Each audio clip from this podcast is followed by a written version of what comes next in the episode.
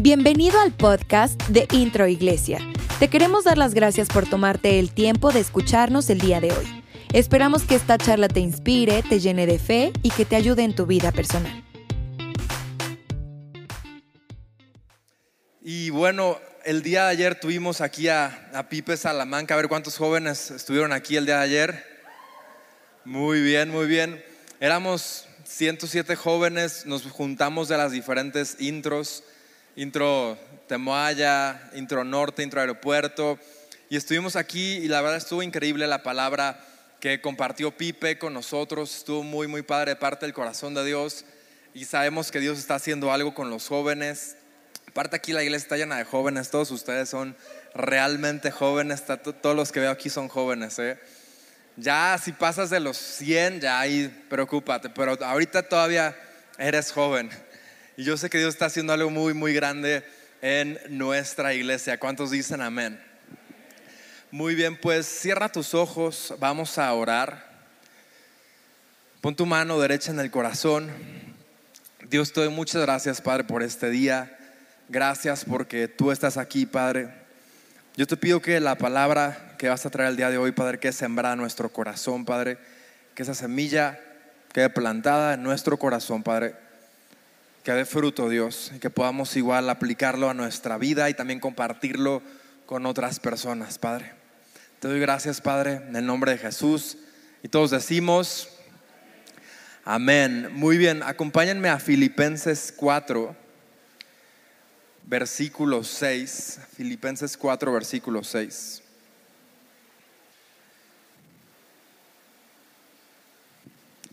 Y la palabra de Dios dice, no se inquieten por nada, más bien en toda ocasión, con oración y ruego, presenten sus peticiones a Dios y denle gracias.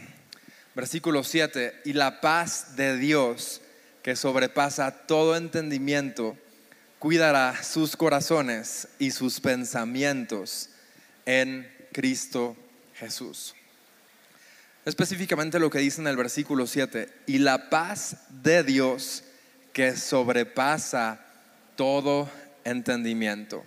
La paz de Dios que sobrepasa todo entendimiento. La realidad es de que muchas cosas nos quitan la paz todos los días.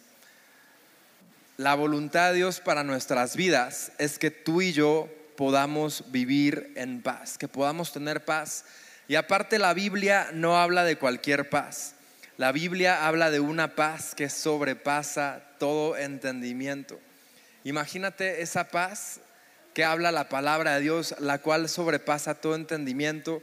Es una paz que nada la puede comprar, ni las mayores riquezas, nada, nada, nada puede comprar esa paz de la cual habla la palabra de Dios. Y la palabra de Dios dice eso, esa paz que sobrepasa todo entendimiento cuidará sus corazones y sus pensamientos en Cristo Jesús. Y este versículo es muy presente hasta el día de hoy. En otra versión dice, por nada estén afanosos. La realidad es de que la vida a ti y a mí nos puede alcanzar y podemos estar afanosos y ansiosos por todo. Deudas que pagar, que ya se vienen las fechas de pago, que las colegiaturas, que este gasto, que el otro, que la renta, diferentes cosas que pueden abrumarnos y nos pueden quitar la paz. Pero dice la palabra de Dios que la paz que sobrepasa todo entendimiento va a cuidar de nuestros corazones y pensamientos en Cristo Jesús. ¿Sabes por qué? Porque cuando tú y yo permitimos que la ansiedad, que el afán venga sobre nuestras vidas, toma control de nuestro corazón y nuestros pensamientos. Y no sé si a ti te pasa, pero a mí me pasa que cuando estoy nervioso, cuando estoy ansioso, cuando estoy frustrado, no puedo pensar de la misma forma. Como que tu cerebro se congela, como que no te acuerdas de cosas, como que cuando estás en un, en un estado de ansiedad, de estrés, de frustración, tu cerebro no trabaja de la misma forma te hacen una pregunta y tú te pones todo nervioso, todo mal.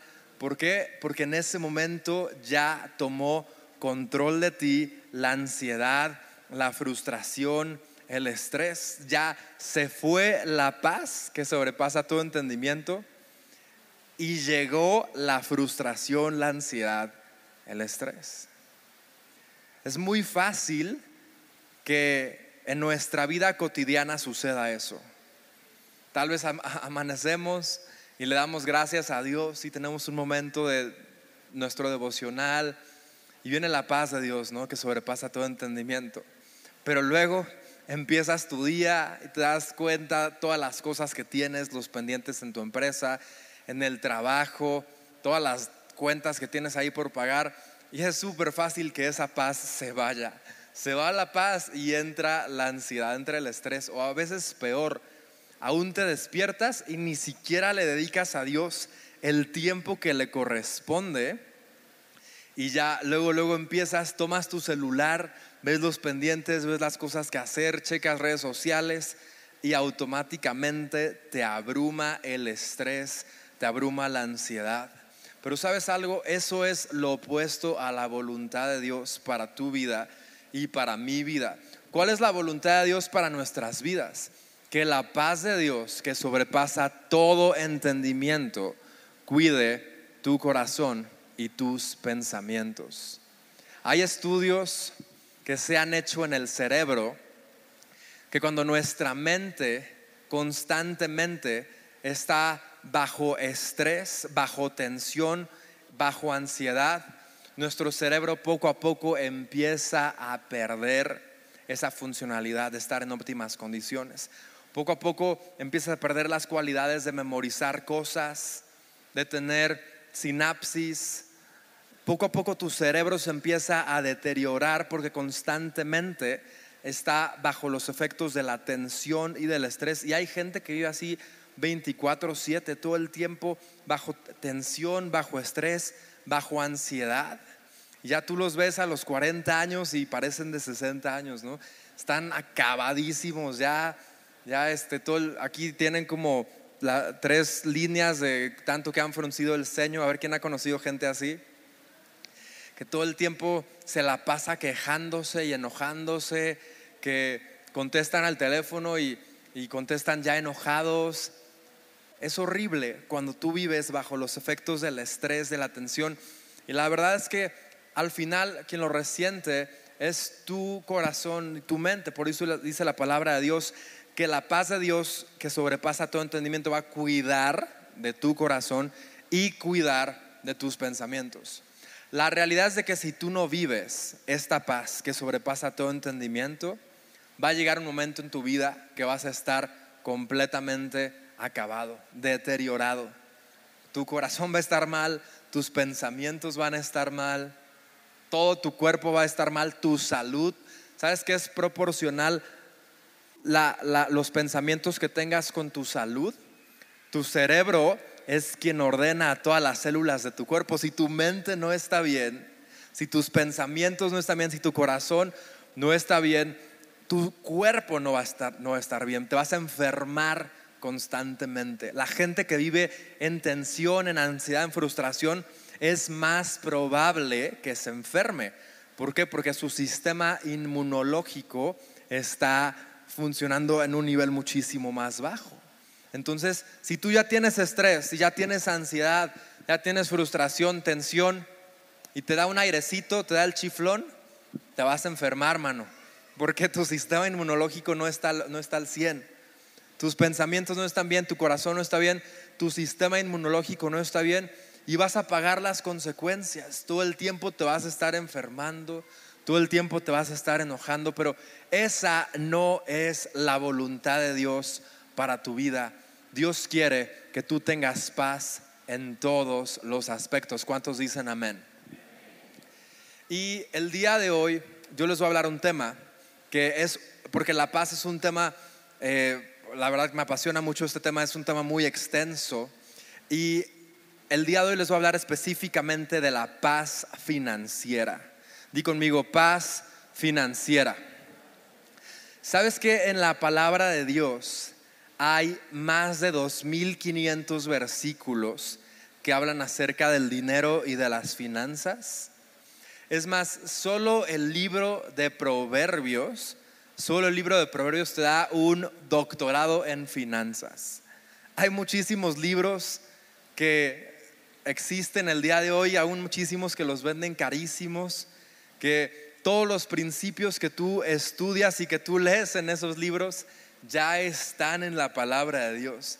Y hay gente que anda pagando ahí cursos de miles de dólares, comprando libros y comprando muchísimas cosas, pero no fueron primero a la palabra de Dios.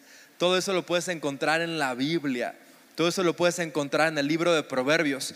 Y lo más triste es que a veces estás pagando las consecuencias en tu vida, vives una vida que no, está no, no tienes paz, tienes frustración, tienes tensión, no tienes tus finanzas en orden. Y ahí estás pagando, ¿no? Estás pagando a ah, cursos, estás pagando libros, seminarios para ver cómo encontrar la paz financiera, cómo encontrar libertad financiera. Y no hiciste lo más básico y lo más sencillo que era ir a la palabra de Dios y estudiar la palabra de Dios. Imagínate 2500 versículos en la palabra de Dios que hablan de finanzas y de dinero. Y aún así hay algunas personas que dicen, el dinero no es de Dios. Las finanzas, la verdad es un tema tabú. Es un tema tabú que a veces no se habla en la iglesia. Pero sabes, las peticiones de oración que nos llegan a Intro Iglesia, todos los días nos llegan peticiones de oración y te voy a decir cuáles son las dos principales. La primera, salud la segunda, finanzas. 40% de las peticiones que llegan a la iglesia son de finanzas, como un 45 salud, el otro 15 otras cosas, exámenes o gratitud. Imagínate, la mayor cantidad de las personas tienen problemas con las finanzas. ¿Y sabes por qué? Porque no tienen una forma correcta de llevar sus finanzas de acuerdo a la voluntad de Dios.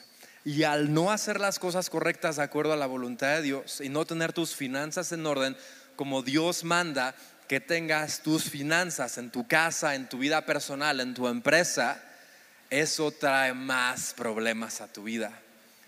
Muchísimos matrimonios se divorcian, ¿sabes por qué? Por finanzas. Hay muchísima gente que se enferma también por finanzas, porque todo el tiempo está en tensión, o también porque tienen una mala alimentación, no hacen ejercicio, no, cuidan su cuerpo, se enferman. Y aún así, las finanzas siguen siendo un tema tabú del cual no se habla. Yo no entiendo por qué es un tema tabú, por qué el dinero es un tema tabú en muchas iglesias, y es de lo que la gente tiene que aprender. El, el manejo correcto de las finanzas de acuerdo a la palabra de Dios. Y Dios el día de hoy quiere traer a tu vida paz financiera. Que tú puedas tener un manejo correcto de tus finanzas como Dios lo quiere, de acuerdo a la palabra de Dios.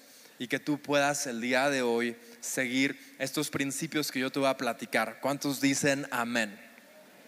Ahora, mucha gente, mucha gente piensa cuando ellos viven en tensión, en problemas financieros, cuando la gente tiene ansiedad, cuando la gente vive en constante frustración por pagar sus deudas, tarjetas, que no le alcanza el dinero, la gente piensa, yo voy a adquirir automáticamente paz si tengo dinero. Ese es el pensamiento más común de las personas. En el momento que yo me gane la lotería, en el momento que alguien me regale un millón de pesos, en el momento que yo tenga dinero, automáticamente voy a tener paz, automáticamente todos mis problemas se van a solucionar, automáticamente voy a ser feliz. Eso es lo que la gente piensa, que el dinero va a solucionar todos sus problemas. Pero te voy a decir una cosa, el dinero lo que hace en la gente es que maximiza lo que cada persona ya es. Si tú eres una persona que ya está viviendo tal vez en temor, que ya tal vez tiene ansiedad, el dinero va a maximizar eso. Solo que tu temor va a ser de forma distinta. Vas a vivir todo el tiempo en temor a perder ese dinero que ya tienes. vas a vivir todo el tiempo en temor. ¿Qué tal si me lo roban? ¿Qué tal si me lo quitan? ¿Qué tal si alguien me asalta? Si tú ahorita sin tener dinero eres una persona tacaña, eres una persona que no da, que no es generoso, en el momento que tengas dinero vas a seguir siendo tacaño. Solo vas a tener todo el dinero para ti, no lo vas a dar. Hay mucha gente que dice, ah, en el momento que yo tenga dinero, ya voy a dar a los demás, voy a dar a Dios hasta que yo tenga dinero. No, la verdad es que el dinero lo que va a hacer es que va a maximizar lo que ya eres el día de hoy. Si tú tal vez tienes un problema ahorita con una adicción, tal vez al alcohol, a las drogas, cualquier tipo de adicción, y dices, es que yo tomo para, para evitar mis penas, para ahogar mis penas en el alcohol, pero ya en cuanto yo tenga dinero, obviamente no voy a tomar, ¿no? El dinero va a maximizar esa adicción que tienes a las drogas, al alcohol, cualquier tipo de adicción, ludopatía. El dinero maximiza lo que ya eres. No pienses que el dinero va a cambiar lo que tú eres porque no lo va a hacer. El dinero va a maximizar lo que ya eres. Si tú en este momento, en tu situación actual con las finanzas que tienes, eres fiel en lo poco, eres generoso y das a los demás, adivina qué va a hacer el dinero en tu vida. Un impacto gigante y vas a poder cambiar el mundo. Porque vas a ser generoso aún con más dinero, vas a tener más recursos, vas a poder dar más para la obra de Dios y Dios va a maximizar eso en tu vida. Muchas veces tú y yo oramos todos los días y le pedimos a Dios por finanzas. Y le pedimos a Dios por dinero y decimos, Dios bendice mis finanzas. Dios bendice mi dinero. Dame más, dame más, Dios. Y empezamos a orar y tú escribes tu petición y pides a los pastores que oren por tus finanzas y empiezas a orar y le pides a Dios que te dé finanzas y dinero. Pero Dios no te va a dar finanzas para maximizar lo que eres el día de hoy. Dios no te va a dar finanzas si tu corazón no es el corazón correcto. Si no eres fiel en lo poco, déjame decirte que no vas a ser fiel en lo mucho. Si tú no tienes un corazón generoso en este momento, cuando Dios te dé y traiga sobreabundancia sobre tu vida, mucho menos vas a ser generoso. Es como si cuando tú empiezas a manejar, yo me acuerdo que empecé a manejar a los 15 años, el pastor está lleno de fe porque me soltó el coche a los 15 años. Y me acuerdo que yo era el único que tenía coche en el primer semestre de prepa. Ya, ya después, ya me arrepentí de, tener coche porque me choqué cuatro veces en mi prepa. Ningún muerto, gracias a Dios. Todo fue choquecito ahí, nada más. Pero yo me daba cuenta que había, tenía compañeros, pues con, con mucha lana, la verdad, y en la prepa, y que aún así, pues no tenían coche o se iban caminando o sus papás los llevaban, etcétera. Y pues yo decía, ¿por qué no les dan coche? ¿No? ¿Por qué ellos no tienen coche si tienen los recursos para tener coche, ir a la prepa? Pero pues ya obviamente yo después entendí que un padre a veces no te va a dar un coche porque sabe que va a ser un peligro para tu vida. Si tú tienes 14, 15 años, tu papá no te va a dar un Ferrari porque te vas a matar. En el momento que te dé un Ferrari, un Corvette que le pidas, te vas a estampar. Dios te va a dar ese Corvette, ese Ferrari cuando tú tengas la madurez suficiente para manejarlo. A veces tú y yo le estamos pidiendo a Dios ese Ferrari, ese Corvette, pero Dios sabe que si te suelta ese Ferrari en ese momento, tú te vas a estrellar. Dios sabe que si te suelta esas finanzas en este momento, con el corazón que tienes, con los malos hábitos que tienes, con tu corazón tacaño y que no es generoso y que no sabe administrar y que todo te lo gastas, te vas a estrellar. El dinero en lugar de acercarte más al propósito que Dios tiene para tu vida, te va a alejar. Y es lo que pasa cuando viene provisión sobre alguien que no tiene el corazón correcto. Se aleja de Dios. El dinero aleja muchas veces a las, personas de Dios cuando tú no tienes ese corazón correcto. Ah, pues ya tengo lana, pues ya me puedo ir de viaje, que aquí, que allá ya no tengo que ir a intro, ya no tengo que orar porque ya tengo todo lo que necesito y al final el dinero en lugar de ser una bendición para tu vida, para que tú seas de bendición a otras personas, te aleja de Dios. Y tú te sigues preguntando, ¿por qué Dios no responde mis oraciones? ¿Por qué hay un techo de bronce en mi vida? Que tanto que oro a Dios, Él no trae la provisión, Él no trae la multiplicación. Te sigues preguntando por qué Dios no responde a tus oraciones. Muy sencillo, porque Dios está cuidando tu corazón. Dios sabe que si te suelta la lana en este momento te vas a estrellar. Es muy importante que tú tengas el corazón correcto, los hábitos correctos, un espíritu generoso antes de que tú tengas la provisión y la sobreabundancia. Y eso es lo que hace Dios con un buen manejo de tus finanzas en tu vida. Si tú en este momento eres fiel y aprendes los principios de la palabra de Dios y eres fiel en lo poco y realmente obedeces a Dios en este momento, la palabra de Dios dice que Dios te va a bendecir en lo mucho. Yo te voy a compartir el día de hoy cinco principios basados en la palabra de Dios para que tú puedas vivir una paz financiera. El primer principio es haz un presupuesto. Di conmigo, haz un presupuesto. Y vamos al libro de Lucas, capítulo 14, versículo 28 al 29. Y dice así, supongamos que alguno de ustedes quiere construir una torre. ¿Acaso no se sienta primero a calcular el costo para ver si tiene suficiente dinero para terminarla? Si echa los cimientos y no puede terminarla, todos los que la vean comenzarán a burlarse de él. De qué fuerte cómo la palabra de Dios habla acerca de hacer un presupuesto. Muchas veces tú y yo somos como ese hombre que empieza a construir la torre, pero no planeamos antes, no tenemos un presupuesto. Tal vez la torre representa tu año financiero o tu mes, mucho más sencillo.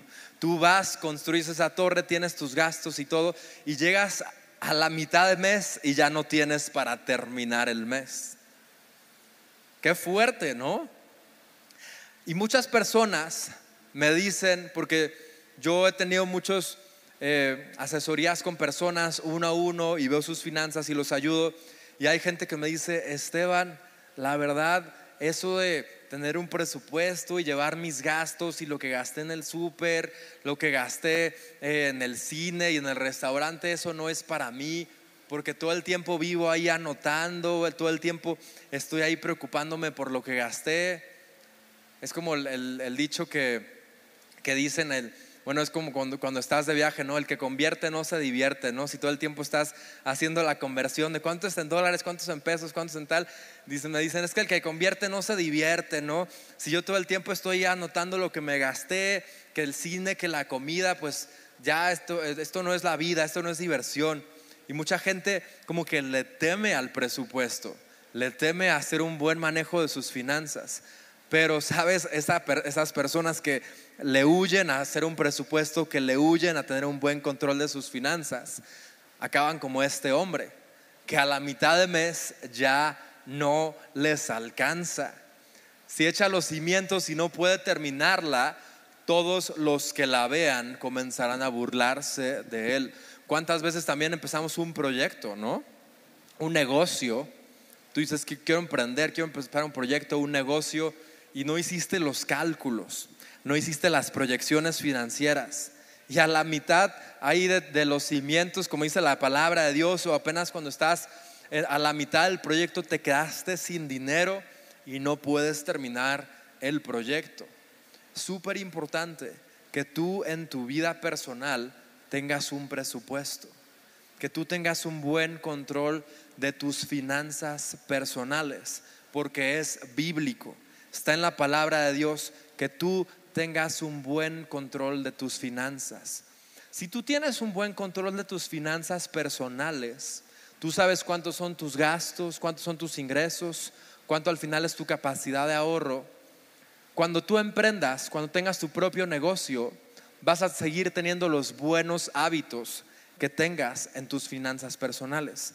Y cuando tengas una multinacional y seas un CEO de una empresa, vas a tener los mismos hábitos también. Si tú en este momento, en tu vida, en tus finanzas personales, no tienes buenos hábitos, no estás haciendo las cosas bien, no sabes cuánto gastas, no llevas un registro de todos tus ingresos y tus gastos, te tengo malas noticias. No vas a poder ser un buen administrador en el futuro. Dios no te va a confiar mucho porque en lo poco no estás siendo buen administrador. Hay un dicho que igual me gusta mucho en, inglés que dice, if you fail to plan, you plan to fail. Si fallas en planear, planeas fallar. Qué fuerte, ¿no?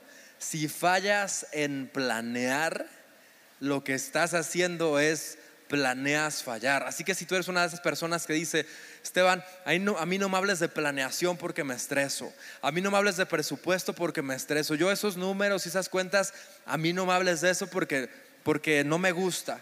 Ah, pues aunque no te guste, sí estás planeando. Pero estás planeando para hacer, para fallar, para estar en bancarrota, para estar lleno de deudas y que no vas a poder pagar. Piensas que no estás planeando, pero sí estás planeando, pero para fallar.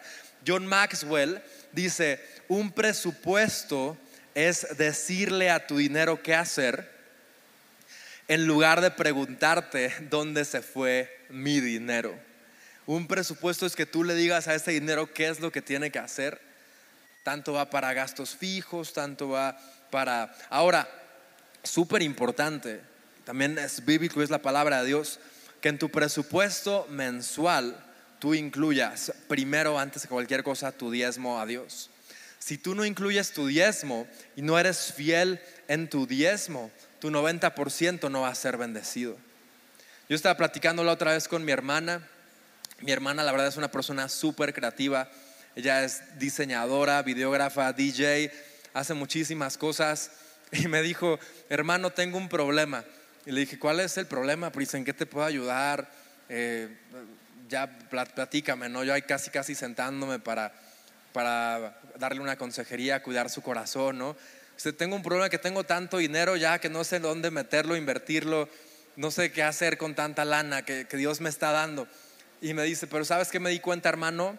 Que en el momento que yo empecé a diezmar y que empecé a apartar mi diezmo así rigurosamente, Dios me empezó a bendecir. Y me dice, me doy cuenta la importancia que tiene el diezmo, porque cuando yo empecé a diezmar, vi una bendición de Dios impresionante. Y es increíble como cuando tú y yo diezmamos, como cuando tú y yo apartamos el 10% a Dios, Él bendice nuestro 90%. Los judíos, los más multimillonarios, los dueños de todo Manhattan y toda la los judíos alrededor del mundo, sabes que ellos aportan su diezmo también y lo dan a Israel. Ellos envían a Israel cantidades fuertísimas mes tras mes y Dios los bendice. Si tú eres administrado, si haces un presupuesto y tú por porcentajes vas dividiendo tu ingreso mes a mes, esto va para diezmo, esto va para ahorro, esto va para gastos fijos, esto va para inversión, Dios va a bendecir en sobremanera tus finanzas. Si tú haces todo al revés, primero empiezas con tus gastos, ya después empiezas, pues sí, con los lujitos, con los gustitos que quieres y al final, Señor, no te tocó absolutamente nada, Dios, para la próxima. Vas a vivir toda tu vida en deudas, toda tu vida vas a vivir en esclavitud financiera. Proverbios 16, versículo 9 dice, podemos hacer nuestros planes, pero el Señor determina nuestros pasos. Realmente, cuando tú tienes un plan guiado por Dios, Él es quien lo bendice. Aunque tú digas, pues yo voy a hacer mis planes, yo voy a hacer todo lo que quiera con mi dinero, voy a gastar, realmente Dios es quien determina tus pasos. Yo te motivo a que hagas un presupuesto presupuesto mensual, un presupuesto anual, que sepas cuánto tienes que pagar de predial, cuánto tienes que pagar de tus gastos de tenencia. En el momento que tú em, empiezas a hacer un presupuesto, vas a decir, ¿y este dinero dónde estaba? ¿Dónde estaba este dinero que no tenía el mes pasado? Te vas a dar cuenta de muchísimos gastos hormiga que tienes en este momento. Sabes, cuando yo me puse rigurosamente a checar todos mis gastos mensuales, así hasta el más mínimo, me di cuenta de muchísimos gastos hormiga que tenía. Esto me da pena, pero ¿sabes qué tenía? Tenía dos cuentas de Amazon que estaba pagando. Tal vez abrí la primera, empecé con el Amazon Prime, se me olvidó la contraseña, yo dije, pues quién sabe, y abrí una segunda cuenta con Amazon Prime y no me di cuenta. Y un año completo, estuve, fue el 2019, estuve pagando dos cuentas de Amazon, hazme el favor. Y es un ejemplo de algo que te puede ocurrir si tú no estás haciendo un presupuesto, si no eres con tus finanzas personales súper disciplinado. Haz un presupuesto. Punto número dos, sal de la deuda o evita la deuda en la que ya te encuentras en este momento. Proverbios 22, capítulo 7, dice, así como el rico gobierna al pobre, el que pide prestado es sirviente del que presta. ¿Sabes que hay gente que se vive pagando deudas mes a mes? Que en cuanto llega la, quincena, no sé, has visto un, un, emoji ahí en WhatsApp que es un billete con alas, así que en cuanto llega el billete se va volando, ¿no? En cuanto te llega el billete se va volando porque tú estás pagando, o sea, en cuanto llega tu, tu pago, pagas deudas. Llega tu pago, pagas deudas. ¿Sabes? Esa no es la vida de acuerdo a la voluntad de Dios. Dice la palabra de Dios, así como el rico gobierna al pobre, el que pide prestado es sirviente del que presta. Cuando tú le debes al banco, cuando, no, cuando tienes ahí créditos, cuando no pagas tus tarjetas, el banco todo el tiempo se la pasa llamándote. Te llama, te llama, te llama, te llama. Y es horrible vivir en esclavitud. Es horrible vivir con un mal manejo de tus deudas. Cuando tienes tarjetas de crédito que no las sabes usar, es horrible. Yo no tengo nada en contra de las tarjetas de crédito, pero si tú no sabes usar una tarjeta de crédito, cancélala. Si esa tarjeta de crédito al final, cuando tú salgas, cuando vayas de shopping ahí a galerías, a Town Square, va a ser una tentación y te vas a comprar algo que no necesitas, cancela esa tarjeta porque solo va a traer deudas a tu vida. Si tú no tienes un buen manejo y no eres administrado, no tengas armas de dos filos en, tu cartera. No tengas tal vez una herramienta que en lugar que vaya a producir en ti riquezas, lo que haga es que elimina, elimine esas riquezas. Segunda de Corintios 9, versículo 11 dice, efectivamente serán enriquecidos en todo sentido para que siempre puedan ser generosos. Y cuando llevemos sus ofrendas a los que las necesitan, ellos darán gracias a Dios. Pero hay veces que tú y yo no podemos ser generosos. ¿Por qué? Porque no tenemos. No sé si, te, has estado en esa situación en la cual tú ves a alguien con necesidad, a alguien que le falta dinero y se te antoja invitarle una comida, se te antoja comprarle algo de ropa, invitarlo a comer, comprarle algo y dices, me encantaría, pero yo estoy igual. Me encantaría, pero no tengo. Qué horrible es vivir así. La palabra de Dios dice que siempre podamos ser generosos. Siempre podamos ser generosos. Y para que tú siempre puedas ser generoso, lo que tú necesitas es no estar en deudas. Si tú estás en deudas, nunca puedes ser generoso, porque todos tus ingresos se van a las deudas. Pero si tú tienes libertad financiera, siempre vas a poder generoso, a ser generoso. Y la palabra de Dios no dice algunas veces, la palabra de Dios dice siempre vas a poder generoso, que tú siempre tengas el suficiente dinero para que si encuentras a alguien con necesidad o si quieres sembrar, tú tengas la capacidad de hacerlo. Esa es la voluntad de Dios para tu vida, que tú siempre puedas ser generoso. En cualquier momento, en cualquier circunstancia que tú veas a alguien que quieras bendecir, que lo puedas hacer. Qué horrible cuando no lo puedes hacer. Cuando dices, me encantaría Señor, pero tengo que pagar mis deudas. Me encantaría Señor, pero tengo que pagar mis tarjetas. me encantaría, pero ya se me acabó mi quincena, ya se me acabó lo del mes. Dios quiere que tú siempre puedas ser generoso. Dios quiere que tú puedas tener una capacidad de ahorro mes a mes para que siempre puedas ser generoso. Aparta aún en tu presupuesto. Un 10% va a, mi diezmo, esto va también para ser generoso con otras personas. Voy a apartar este presupuesto. No sé si tú conoces a Warren Buffett, que es de los hombres de negocios más influyentes que ha existido. Él es, ha hecho una, una fortuna muy grande a través de inversiones en bienes raíces en la bolsa. Y él dijo, yo tengo una meta. Tengo una meta que yo eventualmente voy a poder donar el 99% de mi net worth, de mis activos, y vivir nada más con el 1%. Imagínate donar y dar a los demás el 99% y él quedarse con el 1%. ¿Y sabes qué?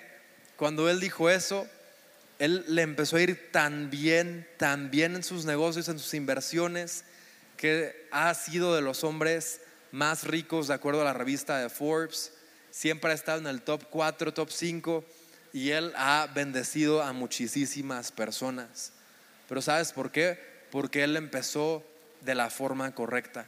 Él dijo, primero estas son mis prioridades, este es mi presupuesto y es así como yo voy a vivir.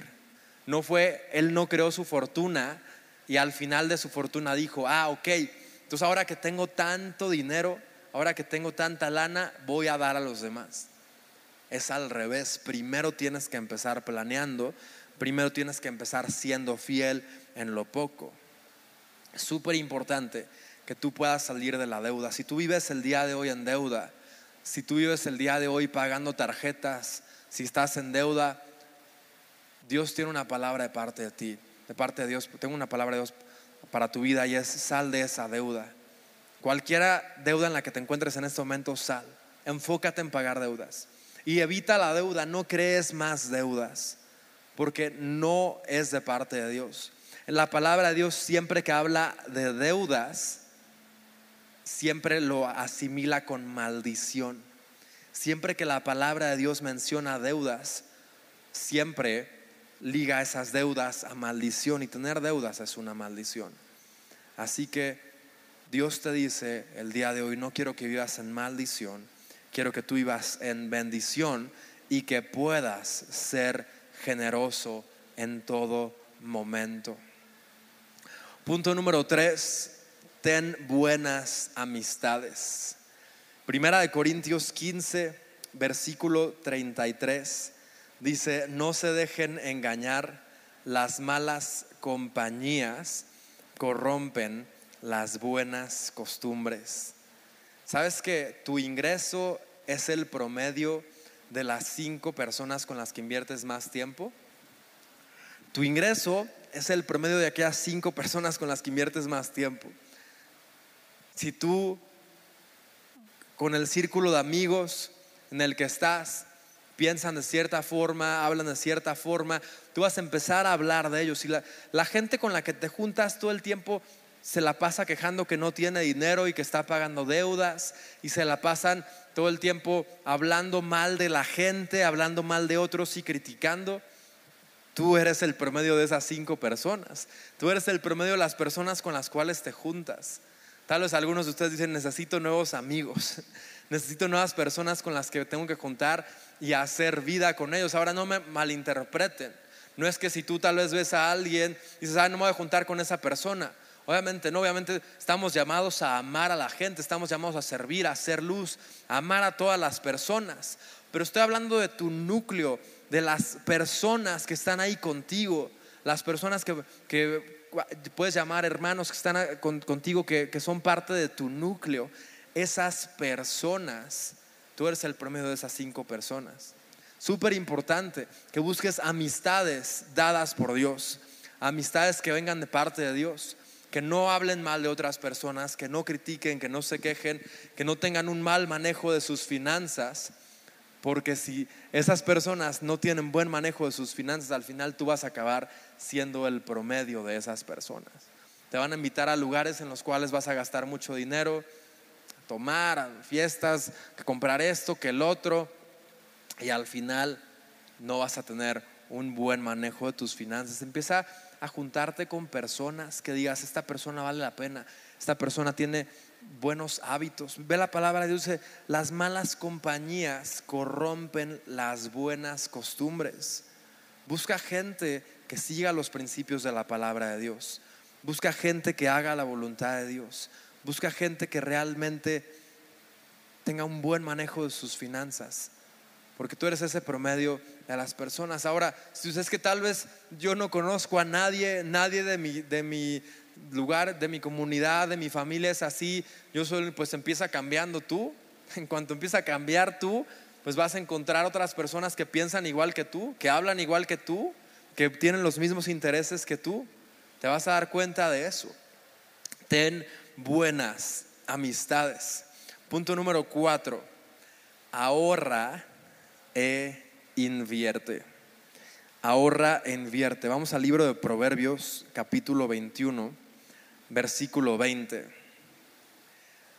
Proverbios 21, 20 dice, en casa del sabio abundan las riquezas y el perfume, pero el necio todo lo despilfarra.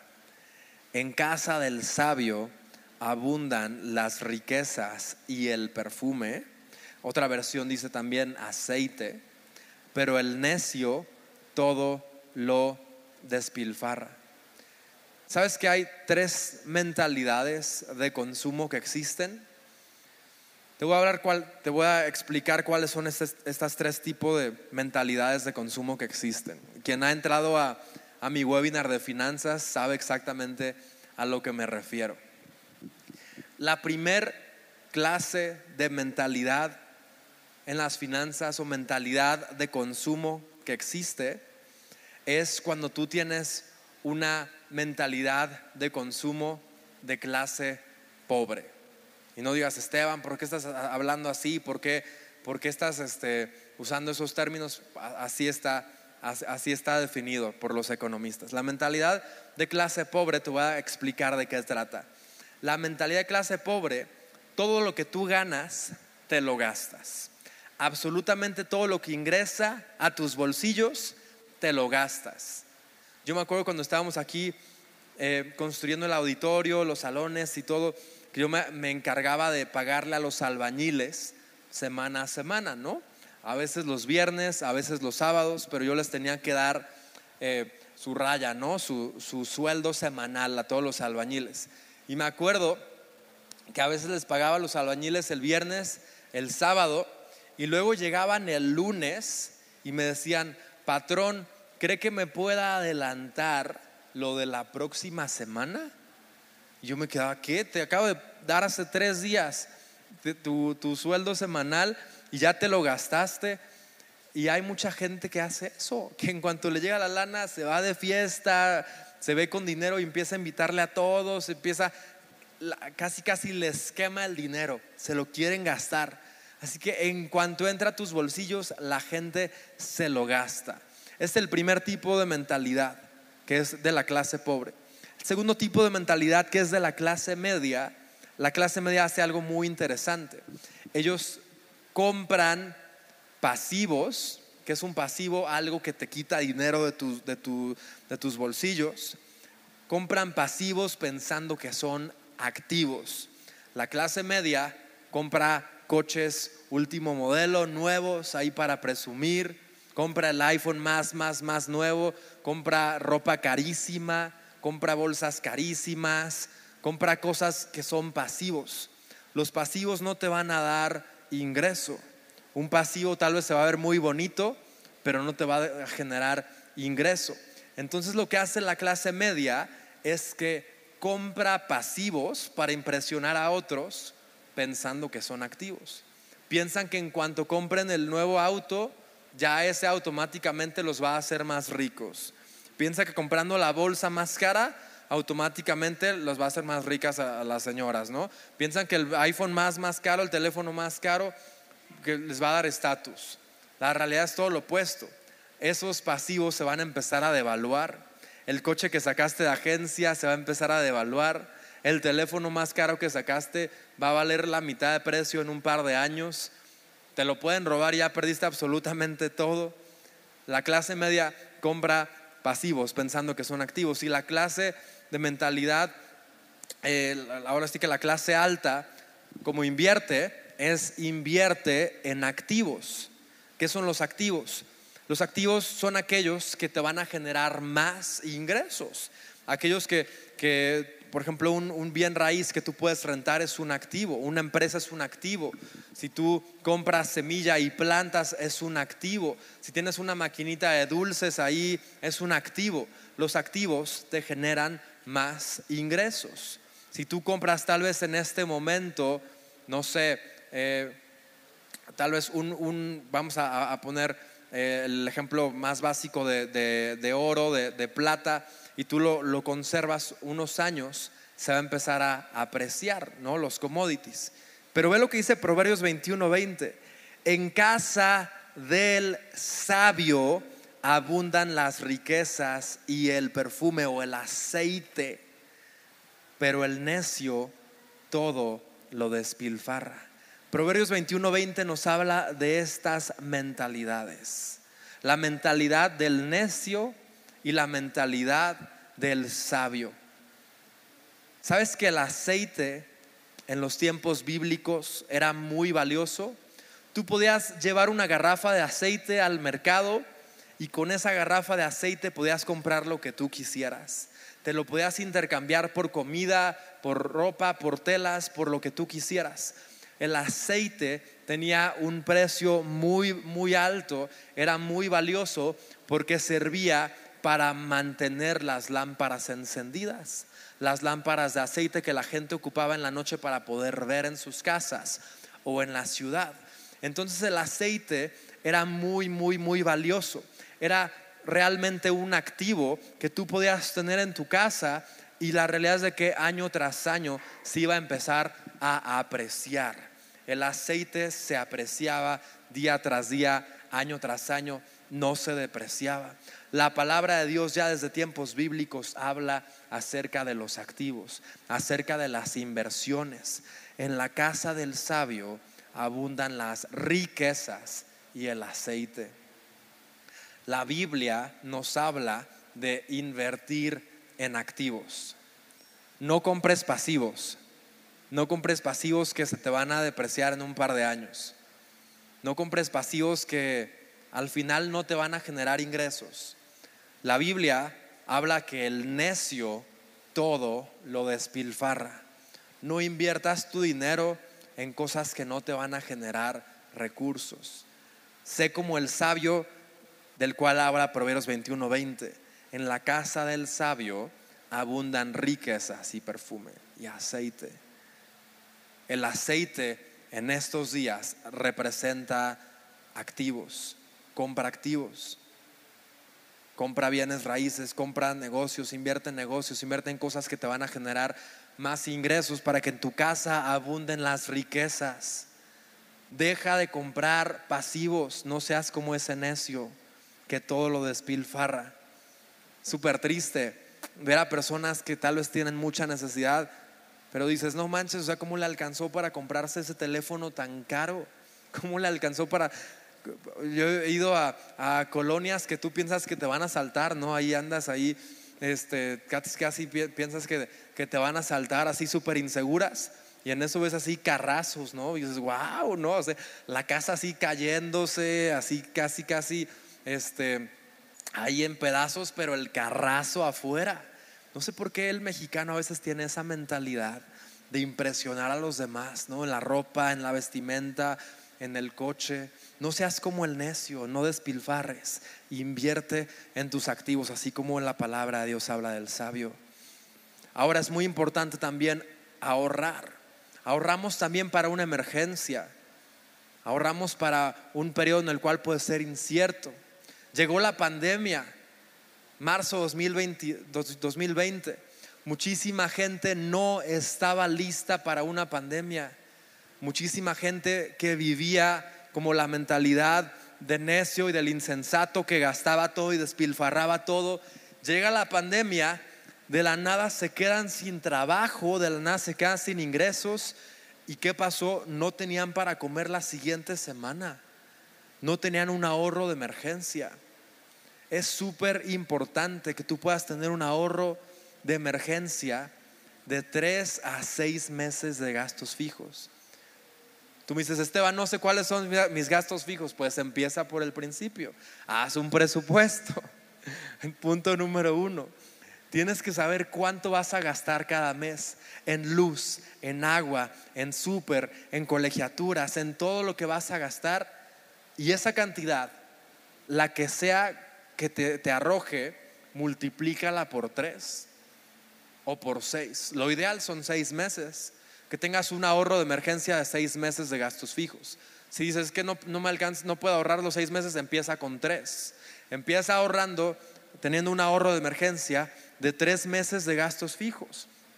Para que si viene otra pandemia, si viene otra crisis, tú estés listo, estés preparado. La Biblia habla muy bien de esa mujer virtuosa que acumuló. La Biblia habla de, poder nosotros durante el verano, durante los años de vacas gordas, poder ahorrar, porque van a venir años de vacas flacas. Cuando llegó la pandemia en marzo 2020, yo estaba en Houston. Yo me había ido a un proyecto de tres semanas. Fue el concierto de Generación 12. Parece que fue el 8 de marzo. ¿Quién estuvo en el concierto de Generación 12? Después, fue, ese fue un domingo. El lunes, al día siguiente, fue 9 me parece, yo salí a Houston a un proyecto de tres semanas y el 10 empieza la pandemia, se cerraron aeropuertos, se cerró absolutamente todo y al final el, el, dueño del proyecto en el cual yo iba a participar me dijo, no te preocupes Esteban, te puedes quedar en mi casa en lo que ves qué onda con los vuelos, con tu regreso, si te vas a regresar a México con tu familia y todo, ¿no? Y él, vivía, en, bueno, vive en, en, Texas, en una ciudad que se llama Galveston, y ahí en Galveston en su casa, la verdad, súper bonita, muy hermosa, me dijo, Esteban, si tú necesitas quedarte aquí un año completo, no te preocupes, te puedes quedar aquí. Yo tengo suficiente dinero para comidas, suficiente dinero para lo que tú necesites. Y yo dije, qué increíble. Y yo lo vi y se salía a pescar ahí, mientras las noticias todo el tiempo, todo el mundo ahí en crisis y en ansiedad y que la gente perdió.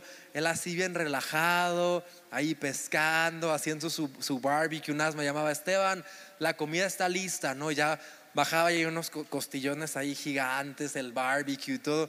Y me dijo, yo aprendí algo muy valioso, Esteban, desde que yo era joven. Le dije, ¿qué, qué fue eso, no?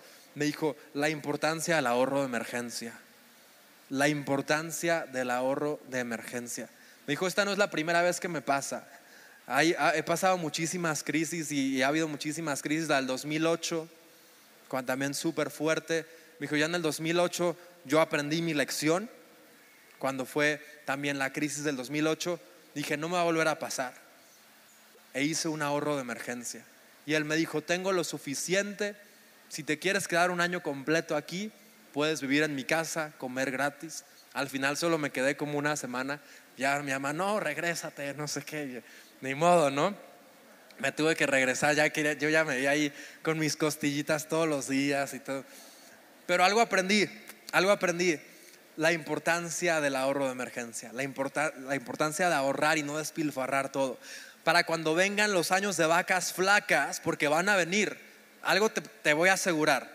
El COVID no fue la última crisis que viene. Van a venir y van a venir más fuertes. Haz un ahorro de emergencia de tres a seis, meses de gastos fijos.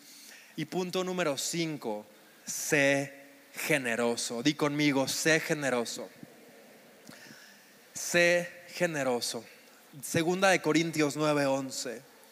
Para que tú siempre puedas ser generoso para que en todo momento en el cual tú te encuentres puedas ser generoso.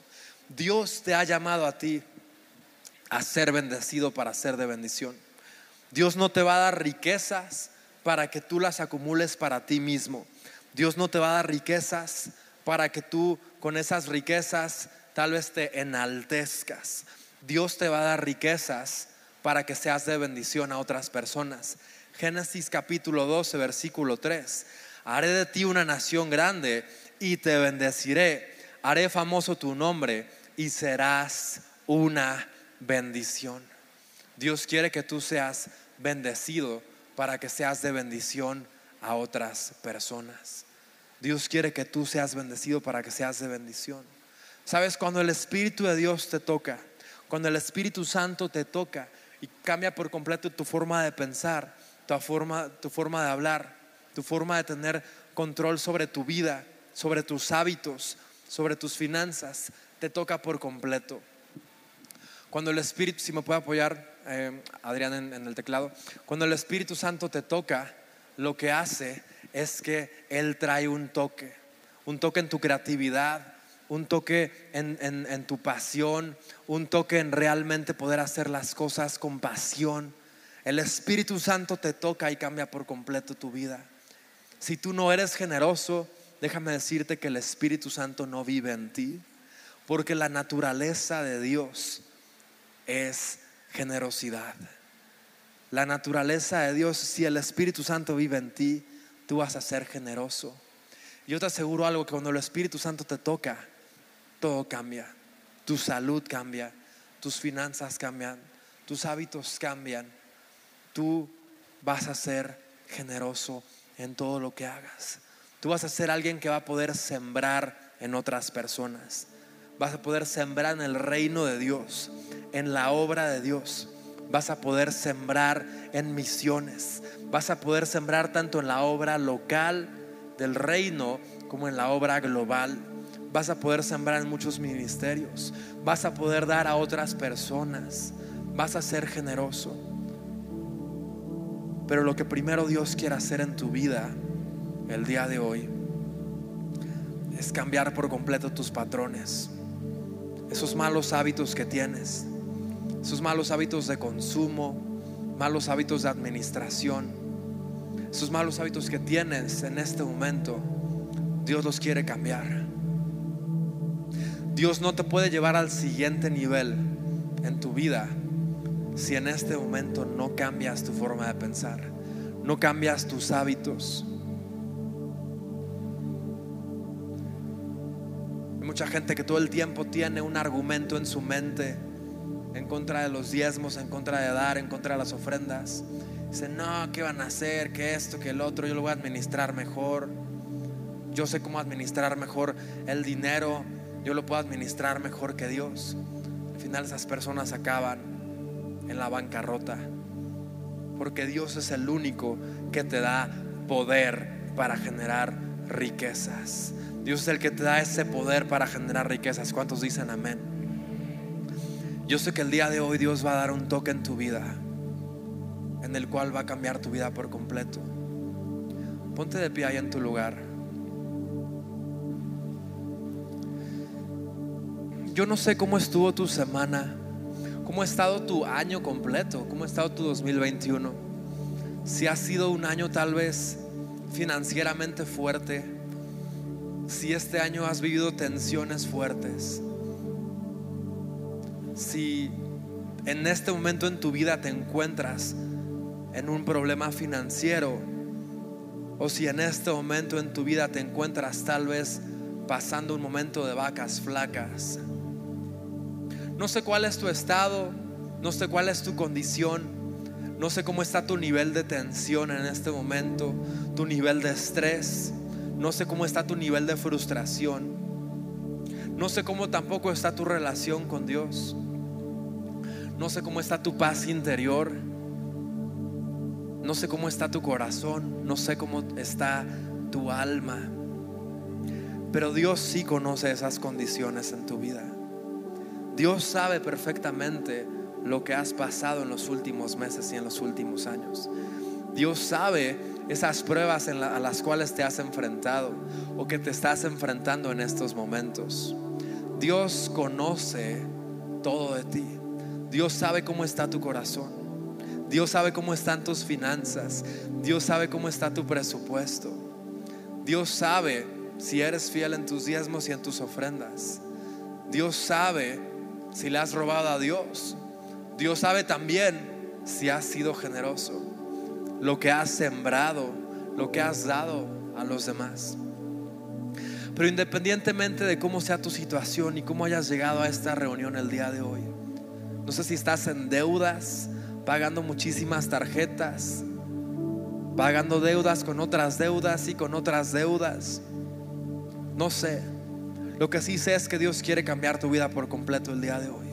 Dios quiere que con un toque de parte de Dios tú puedas cambiar tu vida financiera y que tú puedas experimentar esa paz que sobrepasa todo entendimiento. Cuando el Espíritu Santo viene y te toca, Él trae paz.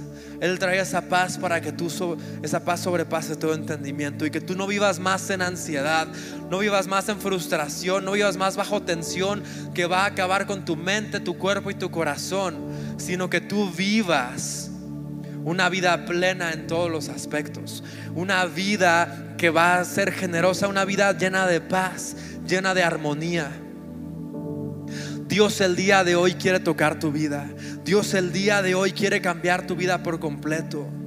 No es la voluntad de Dios que estés en deudas. No es la voluntad de Dios que estés bajo presión, bajo tensión, bajo estrés. Todo el tiempo nada más pensando en cómo le vas a hacer para pagar esas deudas. Dios te dice, amado, yo deseo que seas prosperado en todas las áreas y que tengas salud, así como prospera tu alma. Amado, yo quiero que te vaya bien. Yo quiero que tengas una familia. Yo quiero que tengas tu casa, tus propiedades, que puedas dar a los demás. Que tengas tu empresa. Que no te tengas que preocupar por perder tu trabajo, porque yo te voy a dar una empresa, dice el Señor. Dios quiere tocar tu vida. Cuando el Espíritu Santo habita en ti, cuando el Espíritu de Dios habita en tu vida, no hay lugar para la tensión, no hay lugar para el estrés, para la frustración, porque no se llevan la paz y el temor, no se llevan la paz y la frustración y la ansiedad. Si el Espíritu Santo habita en ti, hay paz que sobrepasa todo entendimiento. Y lo primero que tú necesitas en tu vida es recuperar esa paz que has perdido. Lo primero que tú necesitas es recuperar esa paz interior que has perdido porque el mundo te la ha robado, porque el enemigo te la ha robado, porque las deudas te la han robado. Y si tú quieres un toque de parte de Dios, pasa aquí al frente. Que Dios te dice, yo te voy a dar esa paz que sobrepasa todo entendimiento. Pasa al frente. Así como esa mujer que cuando dijo, tan solo con un toque del manto de Jesús, solo un toque, Dios el día de hoy quiere darte esa paz que sobrepasa todo entendimiento. No quiere Dios que vivas más en tensión, en presión, en ansiedad. Hasta te pueden matar la ansiedad y el temor y la frustración. Te pueden matar. Hay gente que ha muerto, que vive en tensión y en estrés.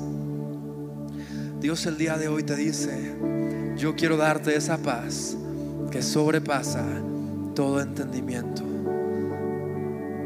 Dios te dice, mi paz les dejo, mi paz les doy. Voy a dejar con ustedes al Espíritu Santo todos los días hasta el fin del mundo. Si tú en este momento estás viviendo tensión fuerte, si estás viviendo ansiedad, si estás viviendo tal vez una crisis,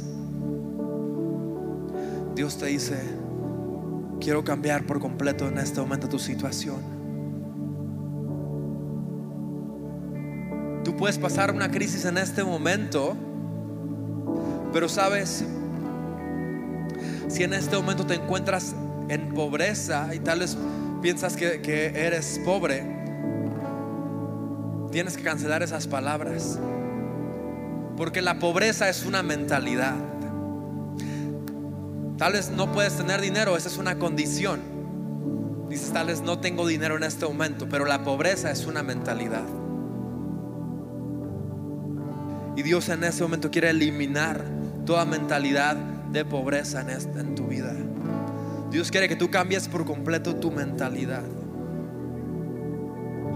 El no tener dinero es una condición, pero la pobreza es una mentalidad. sigues con esa mentalidad y no cambia todos los días de tu vida, vas a seguir en pobreza y vas a seguir con deudas y en frustración. Dios quiere el día de hoy cambiar tu mentalidad, cambiar tu corazón, cambiar tu mente por completo para que tú vivas en abundancia. para que tú vivas en esa paz que sobrepasa todo entendimiento. Ahí en tu lugar levanta tus manos y dile, Espíritu ven, Espíritu ven, quiero un toque de parte de ti Dios. Espíritu ven, he perdido esa paz, el mundo me ha robado esa paz, el enemigo ha robado esa paz de mi vida, Padre, pero Espíritu ven a mi vida, ven a mi vida en este momento. Espíritu ven, quiero un toque de ti Dios, quiero esa paz que sobrepasa todo entendimiento, quiero experimentar esa paz que sobrepasa todo entendimiento. Gracias por haber escuchado este podcast. Esperamos que haya sido de bendición para tu vida. Recuerda que puedes apoyar este ministerio a través de nuestra página web introiglesia.com diagonal dar y sembrar una semilla para que personas semana a semana puedan conocer a Jesús. Síguenos en Facebook e Instagram como Introiglesia. Dios te bendiga.